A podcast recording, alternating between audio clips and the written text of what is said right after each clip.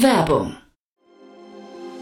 Sei dabei beim HTGF Family Day am 11. und 12. Juni in der Station Berlin. Für zwei Tage voller Inspiration und Business. Tauche ein in ein einzigartiges Netzwerkerlebnis mit bis zu 1500 Teilnehmenden. Erkunde das innovative Seed- und Later-Stage-Portfolio des Hightech Gründerfonds. Lass dich vom vielseitigen Programm inspirieren und knüpfe wertvolle Kontakte. Sichere dir jetzt dein Ticket. Mehr Informationen findest du unter www.family-day-htgf f.de.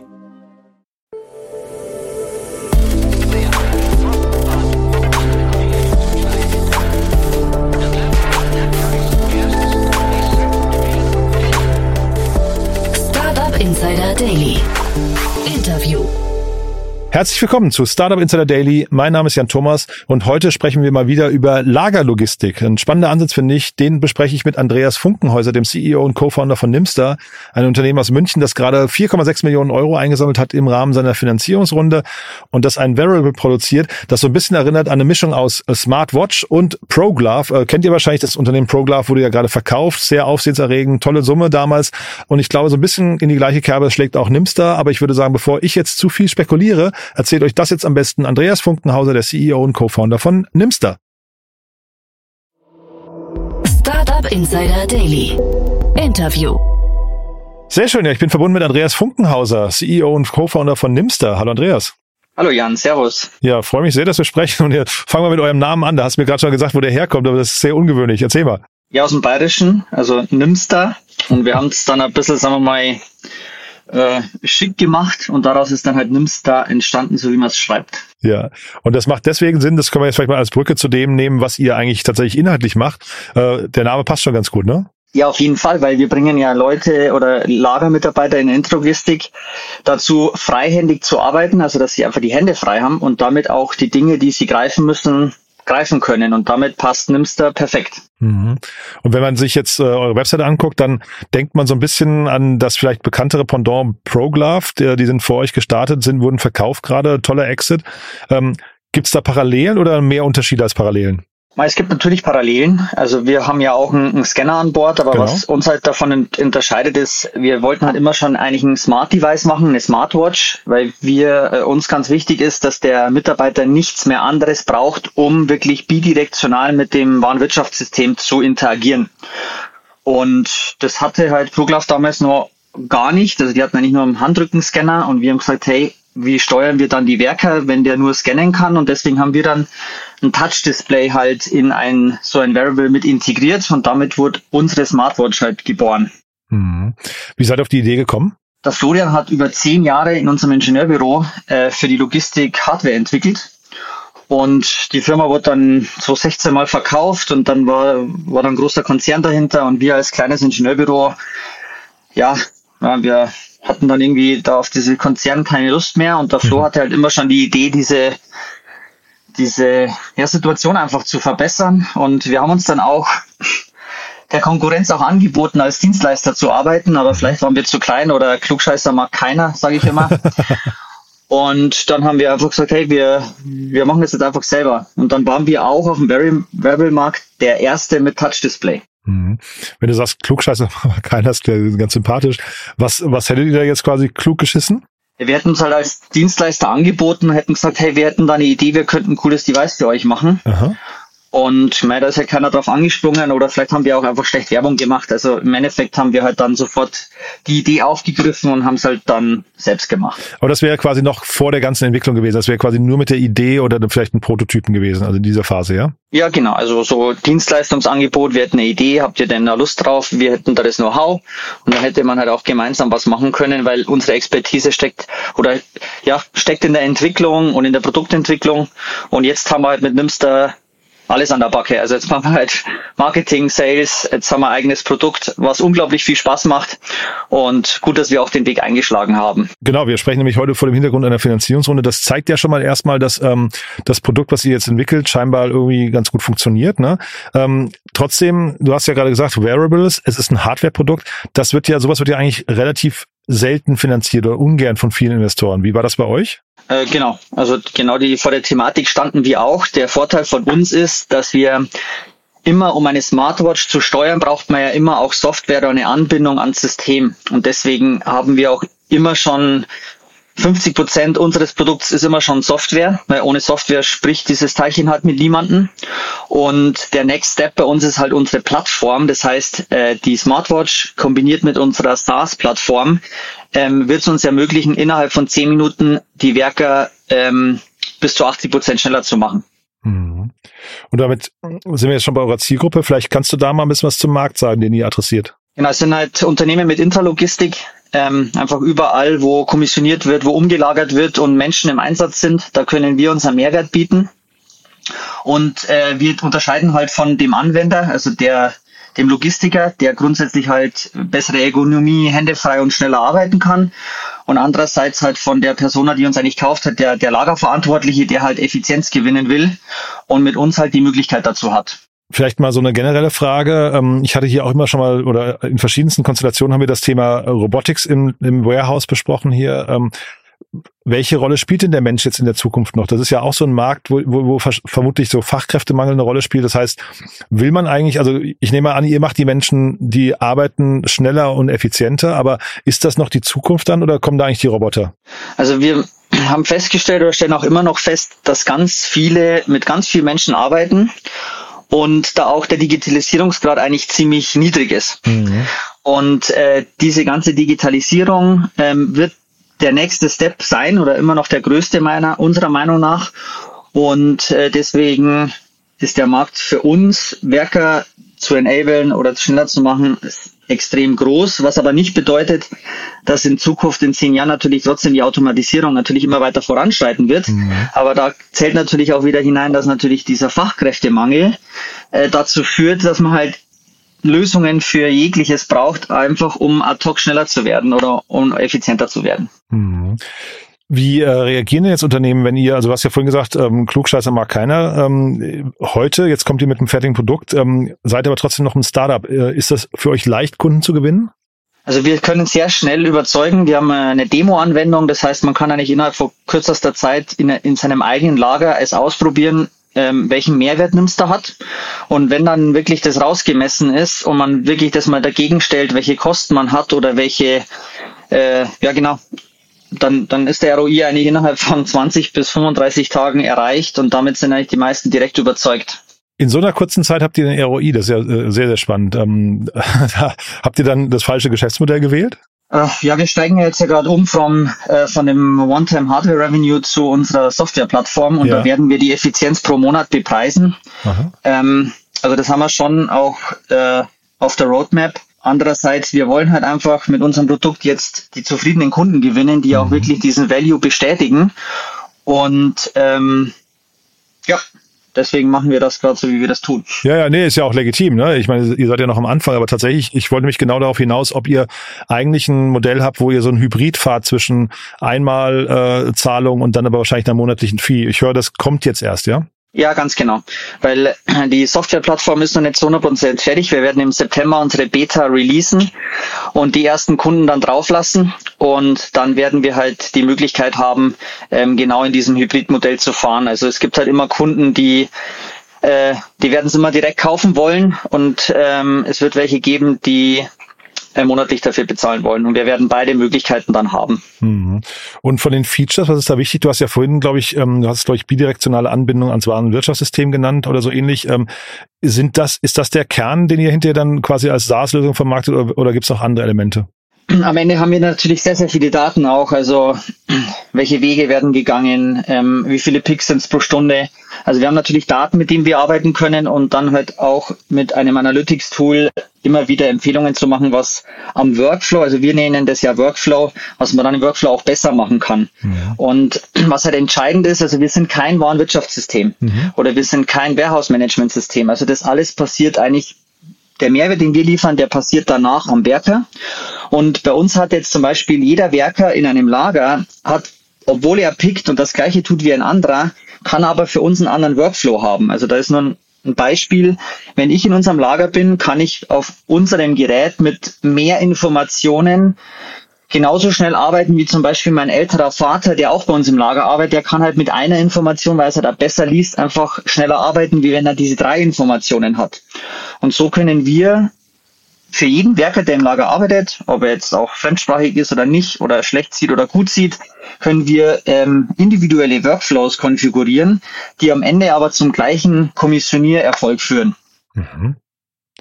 Und das ähm, und, und diese Kommunikation über die Workflows, wie funktioniert die? Weil der Werk hat ja jetzt erstmal nur diese Uhr von euch. Ne? Äh, wie, wie läuft das? Also äh, auf welchem Medium kommuniziert ihr? Genau, also wir, unsere Plattform läuft in der Cloud und mhm. wir bekommen von den WMS-Systemen zum Beispiel eine Kommissionierliste übergeben. Das heißt, es müssen 15 Positionen, äh, verschiedene Mengen äh, kommissioniert werden. Das übernehmen wir. Dann verarbeiten wir das in eine Information, die auf unserer Smartwatch halt super dargestellt werden können und pushen dann quasi immer den Next Step, der zu tun ist, an unseren Mitarbeiter. Also zum Beispiel die erste Information, die man normalerweise im Lager braucht, ist, wo ist der Lagerplatz? Also wo ist die Location, wo ich hingehen muss? Mhm. Und wenn er diese Information hat, dann geht er dahin, bestätigt, dass er dahin geht und dann zeigt er ja erst an, ah, ich muss den Artikel 1, 2, 3 in der Menge 10 nehmen, dann tut er das und bestätigt es wieder. Damit reduzieren wir auch Fehler und der Mitarbeiter kann keine Abkürzungen gehen oder also Abkürzung ist eigentlich eher positiv genannt, sondern er kann einfach den Prozess nicht mehr ausweichen und damit wird er auch, sagen wir mal, fehlerfreier und schneller. Du hast ja auch vorhin gesagt, ihr, ihr wollt in Zukunft Effizienz pro Monat bepreisen. Das fand ich einen ganz spannenden Satz. Wie kriegt man das raus? Also das klingt ja fast so, als wäre das ein dynamischer Preis, der bei jedem Kunden, bei jeder, bei jedem, bei jeder Situation eigentlich unterschiedlich ist, ne? Also wir starten halt mit Erfahrungswerten wie zum Beispiel, wir gehen jetzt zum Kunden, der kommissioniert zum Beispiel noch mit einem Tablet und einem Pistolenscanner. Ähm, wir messen dann einfach die Zeit, ganz banal, weil natürlich wir auf diese Daten erstmal keinen Zugriff haben, gehen dann mit unserem Device raus und machen den gleichen äh, Kommissioniervorgang und haben dann im Endeffekt diesen Zeitvorteil. Mhm. Und den nehmen wir als Basis und wenn man dann mit einem Prozess von Nimster startet, dann haben wir halt noch irgendwie on top zum Beispiel in Zukunft unser Pick-by-Light-System. Also wir haben so ein Light-Tag noch dazu entwickelt und da kann man sich so vorstellen, wenn ein äh, Nimster-Nutzer diese Light-Option hat, dann werden zusätzlich an den Lagerplätzen halt Leuchten sein, die nur leuchten, wenn der Mitarbeiter diese Lizenz auch hat. Und mit diesem Leitsystem kann man am Ende halt nochmal 30 bis 40 Prozent schneller arbeiten, mhm. aber halt nur der, der freigeschaltet ist für das. Die anderen können ganz genauso arbeiten, sind aber halt dann langsamer, weil das Licht den nicht leitet. Mhm. Spannend. Und dann lass uns mal über die Finanzierungsrunde sprechen. Die ist ja auch ähm, wirklich interessant. Und äh, interessant dabei ist auch, es war über Companisto primär, ne? Oder kannst du vielleicht mal durchführen? Aber Companisto heißt ja, ihr habt auch sehr viele, sag mal, ähm, Kleinanleger überzeugt, ne? Äh, ja, ja, ja, das war auch sehr positiv. Also wir hatten ja im letzten Jahr begonnen, äh, eine Finanzierungsrunde aufzusetzen. Und aufgrund ja, von Krieg und was auch immer noch so passiert ist, war natürlich letztes Jahr sehr, sehr schwierig, äh, eine Runde abzuschließen. Mhm. Und wir haben halt begonnen mit Wandeldarlehen. Wir haben ein paar gute, super gute Angels halt überzeugen können und ähm, haben dann uns Ende Dezember dazu entschlossen, dass wir das mit Companisto machen. Ähm, und auch Sie. Also wir hatten auch ein Angebot liegen, dass wir das machen können. Mhm. Und es war halt auf jeden Fall sehr, sehr professionell. Und äh, als Startup bei Companisto mitzumachen, ist wirklich extrem spannend. Also da, das sind ja so Bieterrunden. Also da gibt's ja diesen Angel Club, der eine Woche lang läuft. Da können dann also die Angels, die in Companisto sind, mitbieten. Und das ist für uns halt, also das war extrem spannend. Mhm. Wir waren da dort gesessen, das war besser wie eBay. okay. Äh, aber erzähl nochmal, das heißt, ähm, das lief, äh, weil eBay, ich habe das jetzt gerade in der Samba-Doku nochmal gehört, wie das früher so war. Ähm, da äh, ist es ja so, da, da geht am Anfang geht gar nichts und irgendwann hinten raus gibt so einen Bieterstreit. Ähm, war das bei euch Ganz auch genau. so? Ja, guckt man sich das auch erst lange an und denkt sich, wo bleiben die Investoren? Ähm, nee, das war nicht so gut äh, oder nicht so, sondern ähm, die Kampagne lief extrem gut. Wir hatten sofort diese 20 Plätze, die am Anfang für diese Angel Club ähm, vorgesehen waren, eigentlich voll. Und dann kann es ja immer, wenn einer mehr bietet, dann verdrängt der einen. Aha, okay. Das heißt, in der letzten Stunde, das war am Dienstag um 23 Uhr, wenn einer die letzten 15 Minuten nochmal bietet, dann wird's nochmal um 15 Minuten verlängert. Und ich glaube, bei uns ging's dann über eineinhalb Stunden länger und es war halt für uns immer so drei Sekunden vor Ablauf oh, und es hat wieder einer was bezahlt. Und dann ging's halt wieder weiter und für uns hat sich dann die Summe erhöht. Also es war wirklich cool und wir haben es auch übertroffen.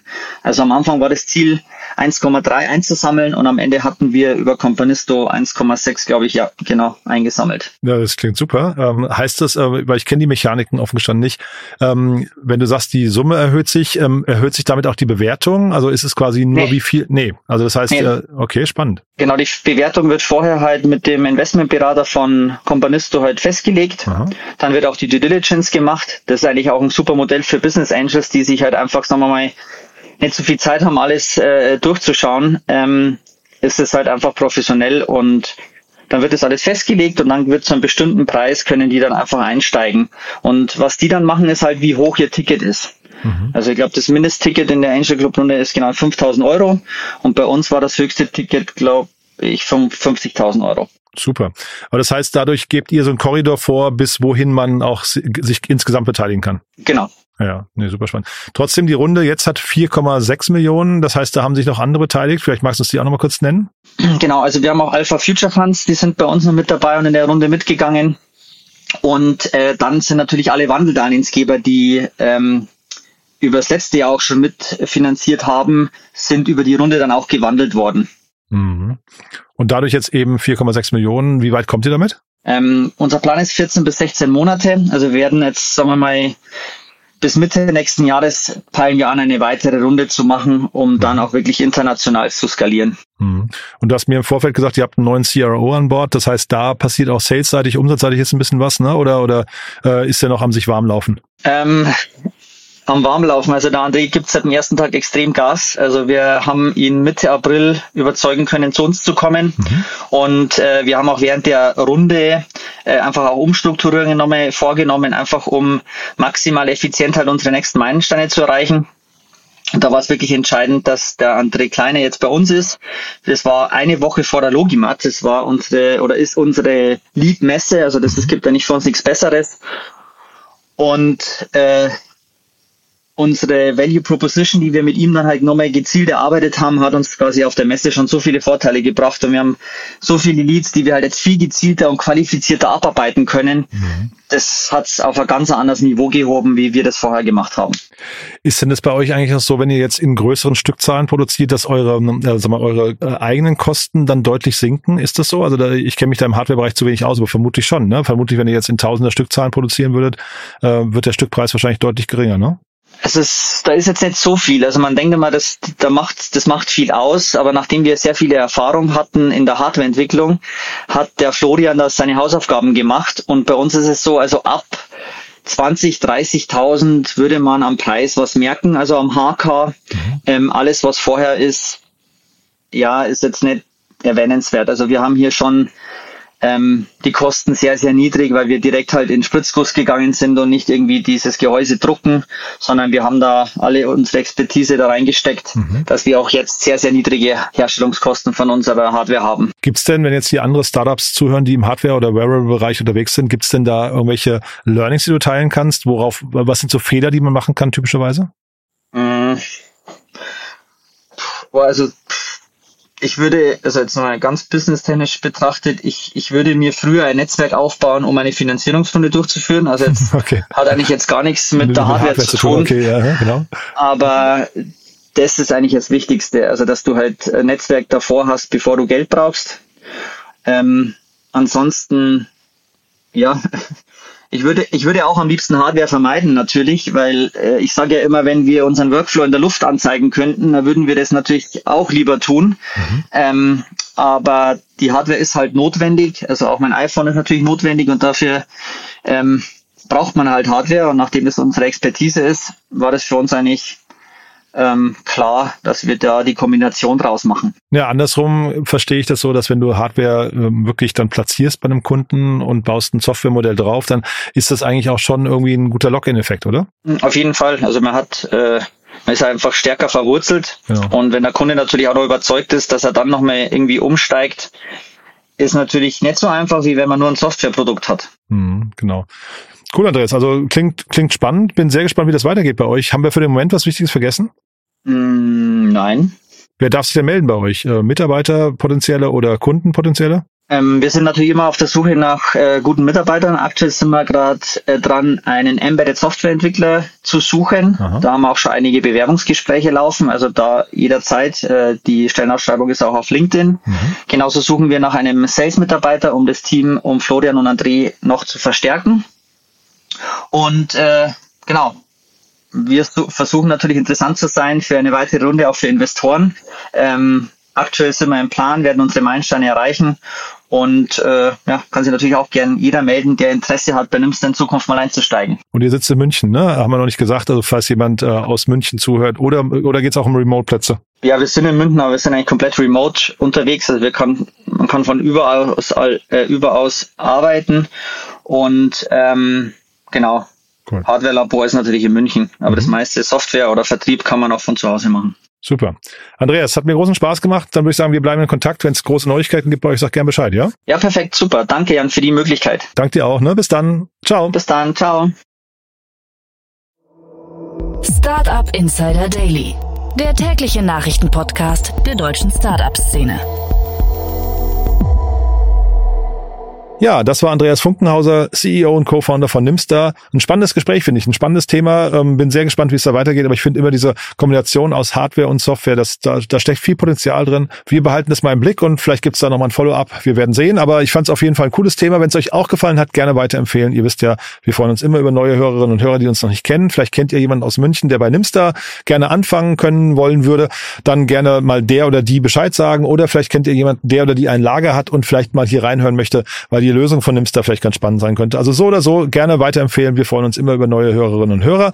Und ja, ansonsten noch kurz der Hinweis auf unsere große Plattform. Ihr wisst ja, unter www.startupinsider.de bauen wir Deutschlands größtes Verzeichnis für die Startup-Szene auf. Wir wollen dort alle Startups, die relevant sind, verorten mit ihren Investorinnen, Investoren, den Gründerteams, dem Management, allen wichtigen Nachrichten, den offenen Jobs, Podcasts und so weiter und so fort. Da kommen demnächst auch noch ganz viele tolle neue Features und Inhalte. Aber schaut euch das mal an. www.startupinsider.de ist bestimmt für euch interessant, wenn ihr diesen Podcast gemocht habt. Ist ja das gleiche Team. Wir bauen, wie gesagt, eine große Plattform und freuen uns auch über Feedback. Also vielleicht, falls euch da was auffällt, was ihr vermisst oder falls euch was auffällt, was euch besonders gut gefällt, schreibt uns gerne. Wir freuen uns immer über Feedback und ja, dafür schon mal Dank an euch. Danke auch fürs Weiterempfehlen von der Plattform. Danke fürs Zuhören vom Podcast und euch einen tollen Tag.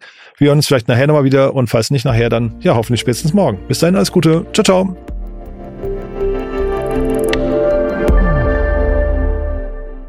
Diese Sendung wurde präsentiert von Fincredible. Onboarding made easy mit Open Banking. Mehr Infos unter www.fincredible.io.